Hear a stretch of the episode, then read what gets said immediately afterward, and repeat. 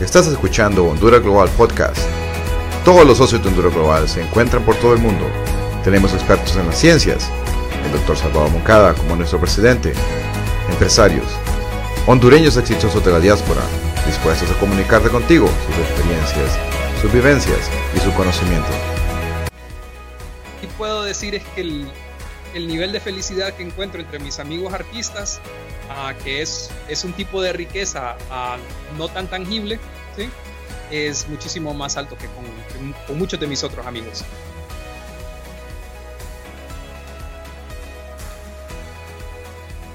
Bienvenidos a Honduras Global Podcast. Soy el doctor Evo Hernández y estamos transmitiendo desde los estudios de Egla Communications en Boca Raton, Florida.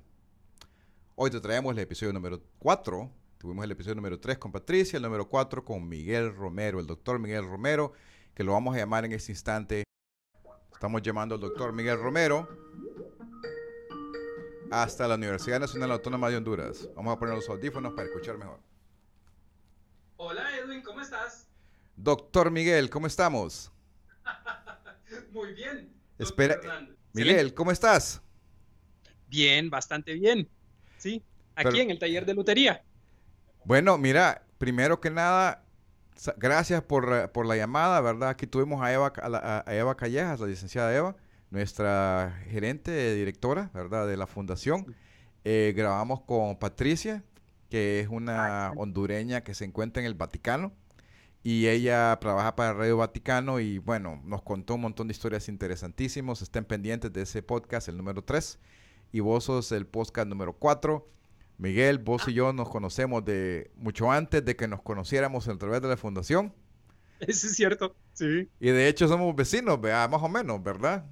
Claro que sí, claro que sí. Entonces, sí. este... Estoy un poquito más alejado que vos, pero no es mucha la diferencia. No es sí. mucha la diferencia. Entonces, no. déjame aquí... Eh, Voy a grabarte también a través de Skype porque te estamos grabando la, el video a través de, de, del sistema acá, ¿verdad?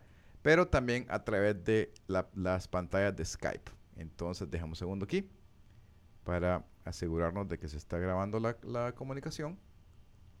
Y estamos bien. Bueno, Miguel, contanos, estás en el Luthier Lab. ¿Cómo le llamas vos ahora? Yo pensaba que se llama Luthier Lab, pero ¿cuál es el nombre en español que le, le, le, le has puesto a tu laboratorio? Luthier Lab, sí, así se llama, exactamente así. Sí, la verdad es que este es uno de varios laboratorios que se están haciendo. Este es el primero que, está funcionando.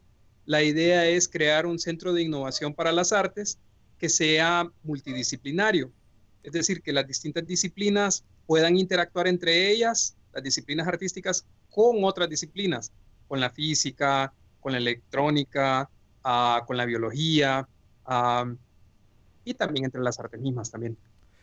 Ok, digamos, allá me llama mucho la atención que tenés un montón de herramientas detrás tuyo y sí. ahí estás en, hay gente trabajando en el laboratorio, por lo visto. Y aquí tenemos a Emilio y tenemos a Claudia, ¿sí? Dentro de un rato van a ver más, ¿sí? Pero de momento ellos dos son los que están aquí. Emilio y... está trabajando en una guitarra Admira, le está haciendo una reconstrucción completa de la paleta, ¿sí? Okay. Y ahorita Claudia está trabajando en hacer una calimba. Y bueno, hay, hay un montón de proyectos que están aquí, uh, muchas reparaciones, algunos instrumentos nuevos. Uh, por ejemplo, ahorita estoy trabajando yo en este instrumento. ¿Qué es este instrumento? Un ukulele. Un ukulele, ok. Es, sí, es un ukulele, pero es un ukulele bastante experimental. Uh, lo voy a sacar de las prensas para que lo puedan ver. Ok. ¿Cuánta gente trabaja en tu laboratorio en este momento, Miguel? Doctor Miguel somos más de 15, somos casi 20. ¿sí?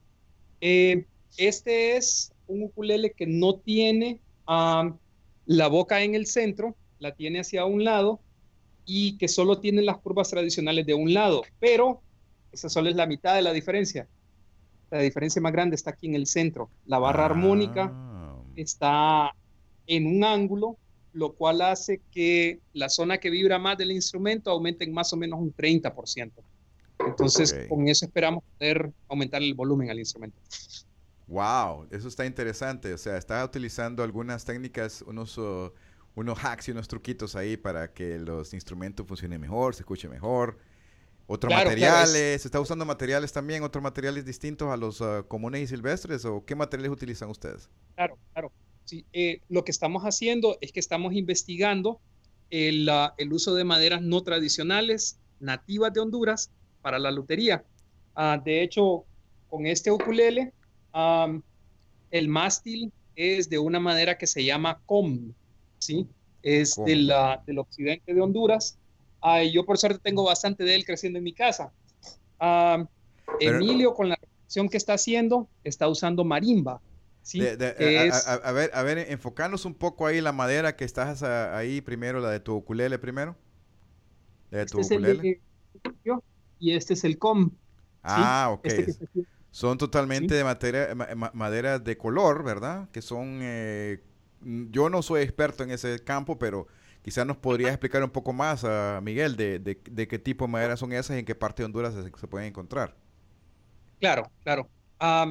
bueno, hay un par de maderas que son nativas de Honduras que son maderas ya aceptadas en la lutería, ¿no? La, la caoba sobre todo y también lo que nosotros llamamos cedro real. en, otros, en otros ámbitos simple y sencillamente se le conoce como cedro español, Spanish cedar. pero hay muchas otras maderas que no han sido realmente exploradas para la lutería. y eso es lo que estamos haciendo, ¿sí? Estamos investigando y esto no solo lo estamos haciendo adentro del taller mismo, sino que en la red Luthier Lab, es una red que hemos logrado establecer alrededor del país, y también con el Departamento de Biología. Ah, estamos investigando el uso de maderas nativas que tienen potencial de ser ah, consideradas maderas sonoras, pero que no han sido exploradas. Entre ellas está el com, que por lo general solo se ha usado para hacer postes, ah, y también, también la marimba, que la marimba es la madera tradicional para fabricar marimbas, ¿sí? ¿Y, esa, ¿y esa, eh, madera de qué, de qué árbol viene la marimba? del árbol de marimba, así se llama. Ah, se llama así, ok, disculpa, no, no sé de eso. Así que... Pero, con, pero, con, o sea, digamos, para, para la gente que no entiende Luthier Lab, Luthier Lab es, el, es una, ¿cómo lo llamarías tú a ese laboratorio en términos eh, comunes y silvestres para que los socios y otros que escuchan ahora nuestro programa lo entiendan mejor? Pues es, es un laboratorio, es un laboratorio, lo cual implica de que como estamos trabajando con madera, es un taller experimental.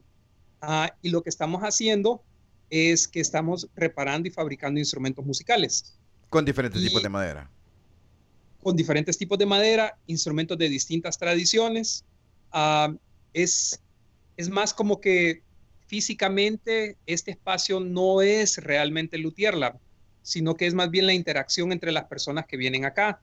Tenemos gente que viene de electricidad, de física, de biología, de arquitectura, gente que viene de ingeniería mecánica, mm. y bueno, de un par de campos más que tienen interés en la música, sienten esa afinidad, les interesa lo que estamos haciendo y prácticamente vienen a trabajar con nosotros, ¿no? Por ejemplo, ahorita, estamos haciendo un proyecto de investigación con un grupo de estudiantes de la Mosquitia y lo que estamos haciendo ah. es que les estamos ayudando a fabricar sus propios instrumentos, ¿sí? Estamos recopilando información acerca de los instrumentos tradicionales de ellos y ayudándoles a recrearlos, porque en varios casos las, ah, las últimas personas que conocían cómo se hacían tradicionalmente esos instrumentos ya murieron, ¿sí? Entonces estamos recopilando toda la información que podemos para recrearlos. Te están recreando la historia un poco para que se preserve la tradición de cómo crear esos instrumentos que la gente utilizaba en la mosquitia, más o menos. Así es, así es, sí. Y bueno, no solo eso, ah, tenemos una beca de investigación de momento de la Dirección de Investigación Científica de la UNA y lo que estamos haciendo es que estamos, ah, vamos a hacer reconstrucciones de guitarras barrocas, marimbas y carambas que son tres instrumentos tradicionales hondureños. Y para como, ello, como la pues, canción de, Miguel, de, de, Guillermo Anderson. Suena la caramba y la marimba. y luego el acordeón y las maracas. Al, acordeón todavía no hemos llegado, sí, sí. Ahorita están con instrumentos de, de, percusión y instrumentos de cuerda, más o menos. ¿Están haciendo eso? ¿O qué, qué otro instrumento van a utilizar? Bueno, por ejemplo, eh, cambiar la cámara de lado. Emilio, ¿le podés mostrar a, a tu cajón? ¿Sí? Este es un cajón que hizo Emilio hace unos meses, ¿sí? Él cambió varias de las proporciones.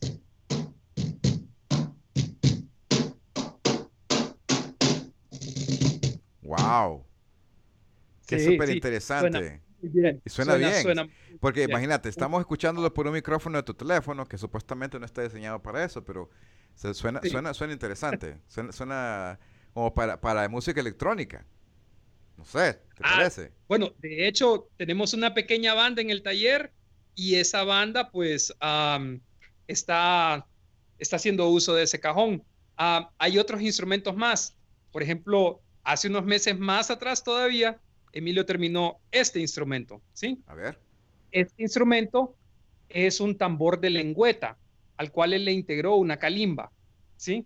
Ah, o sea, combinó la calimba con el, con el tambor de lengüeta. Sí.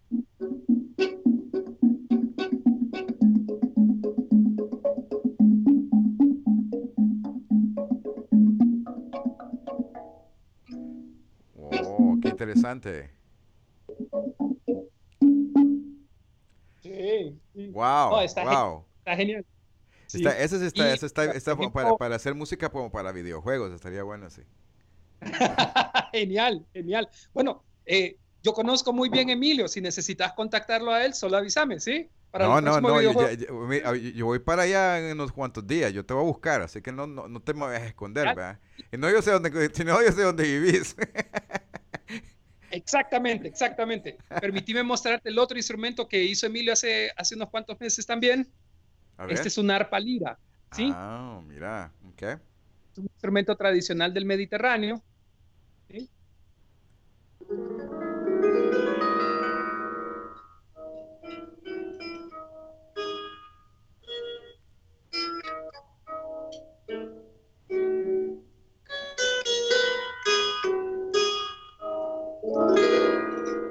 Miguel, qué, qué, qué, excelente. O sea, vos venís y ahora. ahora todavía no nos ha terminado. Eh, Miguel, tiene muchas más cosas que mostrarnos, así que estemos atentos aquí a lo que nos va a mostrar Miguel. Este ha sido uno de los shows más entretenidos, creo que hemos tenido en, en, el podcast de Honduras Global. No es por demasiado a los demás, pero, pero es el que más, más chunchitos nos ha mostrado alguien. Genial. Mira, ve, esta es una calimba, pero es una calimba polifónica, o sea, tiene eh, perdón, cromática, tiene teclas tanto enfrente como atrás. Entonces él está tocando con estos dedos acá, pero con los otros mm. dedos también está tocando atrás. Ah, interesante. Esta calimba como los otros instrumentos que te, que te ha mostrado Emilio, todos son electroacústicos, ¿sí? O sea, tienen un micrófono propio para poder conectarlos a, a, parlantes y ser amplificados, ¿sí? Mm, muy, muy interesante, muy interesante. Oíme, eh, eh, oíme, Miguel, mira, yo sé, yo sé que la gente está preguntando, este, pero Miguel, ¿de dónde se le ocurrieron tantas cosas? Contanos un poco de vos ahorita, vea, eh, que, nos quedan unos cuantos minutos aquí, ocho minutos para el podcast, pero yo quiero que vos nos contés del doctor Miguel Romero, en qué, en, o sea, de, dónde estamos aquí ahora en tu laboratorio en la Universidad Nacional Autónoma de Honduras. ¿Dónde estaba Miguel hace 5 años, hace 10 años, hace 20 años? Contanos un poco ahí de tu trayectoria. 5 años estaba en Alemania. Estabas sacando tu PhD, ¿verdad? ¿O ya tenías tu PhD? No, no, no, no lo tengo, no lo tengo. Okay. lo que yo estudié fue una licenciatura en ah, dibujo anatómico, escultura y uh, historia del arte. Y de ahí saqué una maestría en escultura. Ambas cosas las hice en Estados Unidos. Entonces, hace como 15 años estaba allá. Ah, de ahí en el 2005 me fui a Alemania y me quedé como 10 años. Y pues tuve la oportunidad de regresar al país. Ah, ese había sido siempre mi sueño. Y ah, llegó un momento en que yo me dije, bueno, si no, si no lo hago ahora, quizás no lo haga nunca. Entonces decidí regresarme a Honduras, al menos por un tiempo, y la verdad me quedé. O sea, quedé fascinado con la idea de regresar. Siento que he podido hacer mucho más estando acá de lo que pude hacer estando afuera. y es algo de lo cual me siento muy orgulloso, pero que debo de admitir ha estado plagado también de muchas dificultades, ¿no? Al fin y al cabo es Honduras, no es fácil hacer las cosas. Bueno, creo yo que en eso, en eso todos los, socios eh, estamos muy de acuerdo.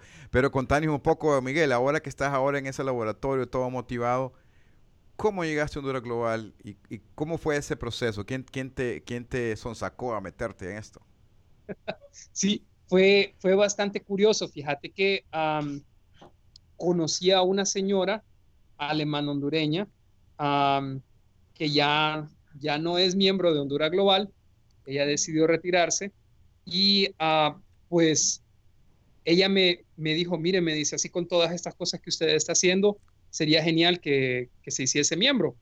Y pues yo le dije, sí, suena bien, no sabía exactamente qué era Honduras Global. Y como dos semanas después se comunicó conmigo Pedro Cerrato, me dijo, eh, mira, soy de, soy de Honduras Global Europa, ah, recibimos tu información de contacto, nos gustaría eh, conocerte un poco más, etcétera.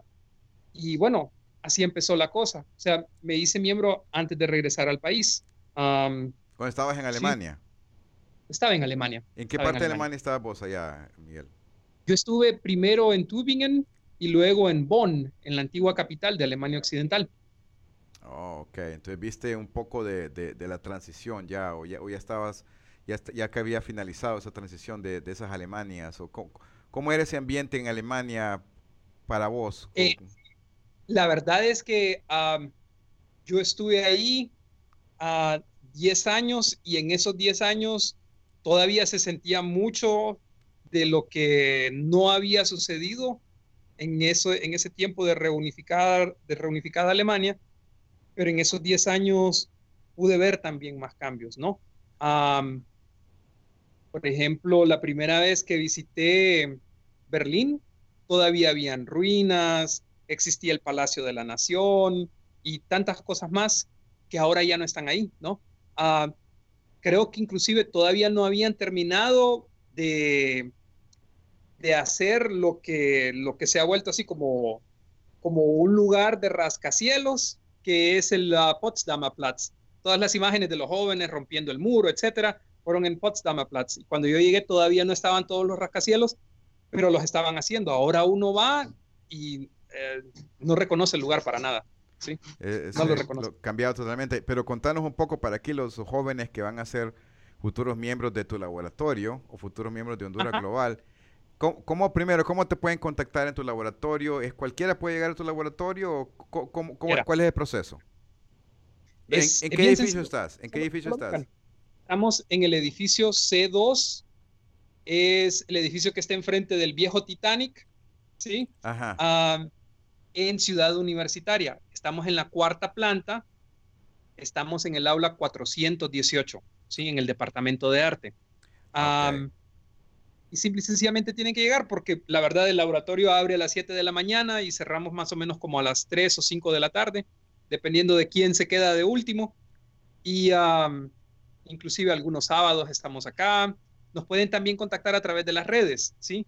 Tenemos una página en Facebook que se llama Luthier Lab, tenemos también uh, una cuenta en Instagram que se llama Luthier Lab y si nos escriben, pues por lo general contestamos de inmediato. Ok, y, para que los jóvenes aquí se, se emocionen, para, para los que tienen esa inclinación artística, que a veces no todos son científicos o, o de negocios, ¿qué, qué les podrías decir vos? Eh, o sea, que mucha gente en Honduras dice, no, es que artista en Honduras, eso, no, eso, yo no me meto en eso, pero tenemos muchos ejemplos y vos estás ahorita desarrollando todo tu talento ahí, contribuyendo con ese laboratorio. Contanos, ¿qué le podías decir vos a los hondureños y a los socios que están interesados en la parte pues, artística? Si te soy honesto, no conozco ningún músico que se esté muriendo de hambre en Honduras. Bueno, es, primero que nada es ser un mito, o sea, derribado. Si existen, no los conozco. Perfecto. existen, no los Eso no significa que, todos estén haciendo millonarios, ah, pero lo que sí puedo decir es que el, nivel de felicidad que encuentro entre mis amigos artistas, que es, es un tipo de riqueza no tan tangible, ¿sí? es muchísimo más alto que con, muchos de mis otros amigos. ¿sí? sí, es, es difícil ser artista en cualquier lugar, no solamente en Honduras yo creo que lo principal no es, no es ser artista o serlo, o serlo, sino que qué, qué, tan feliz está uno con lo que uno hace, qué, qué tan bien se siente uno en su propia piel. Y encontrar ese camino no es nada fácil. Normalmente es un camino que dura toda la vida, ¿no? yo pensé que, pues, en algún momento me iba a quedar completamente en, en Europa y no, no sucedió eso, terminé acá. O sea, la vida solo le va dando giros a la cosa, no sabemos exactamente a dónde vamos a terminar. yo diría que hay que, sobre todo cuando uno está bastante joven, permanecer abierto a las distintas opciones que se tienen y no, no perder la oportunidad de explorar campos que uno todavía no, no ha tenido. Eh, no diría la oportunidad, sino que el valor de aventarse a, explorarlos, ¿no? sí, bueno, aquí, como les digo, eh, hay gente que, que viene de la, de la física, hay gente que viene de la biología, hay gente que viene de las lenguas, hay gente que viene de arquitectura y están aquí haciendo instrumentos, ¿sí? O sea, ahí llegan a, desarrollar más su creatividad, llegan también a, entonarse con, con, una cuestión más, ah, creo que ya más humana de, la vida, que es entretenerse con instrumentos, sonarlos, convivir con otros otras personas que les gusta lo mismo, sacar una canción, grabarla. Eh, creo que eso en, eh, eh, en, Honduras y en cualquier parte del mundo, eso tiene una experiencia inigualable. Claro, claro que sí. Claro que sí. ¿Y, vos qué le recomendás entonces a nuestros oyentes de Honduras Global para que se unan a la red, para que, que cómo, qué, cuál ha sido tu experiencia con los jóvenes de la, de la, de la fundación y qué, y, qué, y qué mensaje le das a nuestros socios para que contribuyan a, a, unirse a nuestra asociación? Pues mira, yo creo que todavía solo estamos tocando la punta del iceberg de lo que es posible. Uh, para los miembros y los no miembros, hacer juntos. Al fin y al cabo, lo que todos queremos es crear desarrollo y bienestar en un país al que todos queremos mucho. Y uh, pues eso, lo difícil es uh, dejar atrás a veces procesos que son más, más burocráticos, más encasillados, como para poder ponerse realmente a hacer las cosas. Pero desgraciadamente en un país como Honduras, hay que estar cortando cinta roja todo el tiempo, ¿no? así que lo que yo les recomendaría es no se dejen vencer por, por tener que hacer todo ese tipo de cosas. La verdad, prácticamente ninguno de nuestros miembros lo ha hecho. O sea, eh, si no, no, estarían haciendo todas las cosas maravillosas que están haciendo. Y uh, que bueno, si, si quieren desarrollar proyectos en la UNA y en algo se les, se les puede ayudar desde ese taller de lutería o desde el departamento de arte, que cuenten con ello. ¿Sí? Hay mucho por hacer. Y no te necesitas ser miembro, no necesitas ser estudiante en la Universidad Nacional, ¿verdad? Para, perfecto. O sea, ya, saben todos los que les interesa el arte, los que les interesa la cultura. Aquí Miguel es el, eh, creo yo que un exponente que les tiene un laboratorio completo para que puedan ir a, a crear sus instrumentos de percusión, de, de, cuerda y, y, quizá en un futuro también instrumentos de, e, electrónicos o otros instrumentos, ¿no? Pues, quizá... De hecho ya, de hecho ya estamos haciendo ahorita reparaciones de un par de guitarras eléctricas y uno de los proyectos que vamos a hacer este año es hacer una serie de Deadly Bows, pero que sean completamente eléctricos. Entonces, de ahí hacer el salto al electrónico va a ser solo un paso. Va a ser solo un paso. Perfecto, ya ven, amigos de Honduras Global y hondureños en general. Miguel es un orgullo nacional que está haciendo cosas desde Honduras, desde la Universidad Nacional, donde mucha gente se da por vencida con, cualquier proyecto. Miguel está contra todas las expectativas, teniendo 20 miembros ya de su laboratorio. Yo lo vi hace, creo que fue hace menos de un año que comenzaste con esto, ¿no, Miguel? Un poquito más, un poquito, más, ¿verdad? más o menos fue cuando estuvimos en contacto, sí. Y me contó, me, acuerdo que lo comentó y dije yo, bueno, vamos a ver a dónde llega Miguel, qué, excelente, me gustaría que algún día llegara. A mí me gusta la guitarra, yo toco la guitarra, pero... De hecho, cuando estuvimos en contacto, no era este espacio el que teníamos, teníamos un espacio que era más o menos un tercio de este tamaño. Y el proyecto creció tanto que nos cedieron este espacio. ¿sí? Bueno, ya ven, es una parte de, de la perseverancia, de la constancia y de que todos los hondureños también podemos, aún con todas las dificultades, como dice Miguel, cortando cinta roja o red tape, y aún así estamos llegando a, presentar ejemplos de, éxito en Honduras. Bueno, Miguel, despídete de nuestro auditorio. Muchas gracias, Miguel. Muchísimas gracias por tenerme con ustedes, Edwin. Muchísimas gracias por la invitación. Uh, cuando quieran visitarnos, aquí estaremos. ¿Sí? Bueno, Un placer. Muchas, muchas gracias a todos. Estén atentos por los próximos episodios de Honduras Global Podcast. Chao. Hasta luego.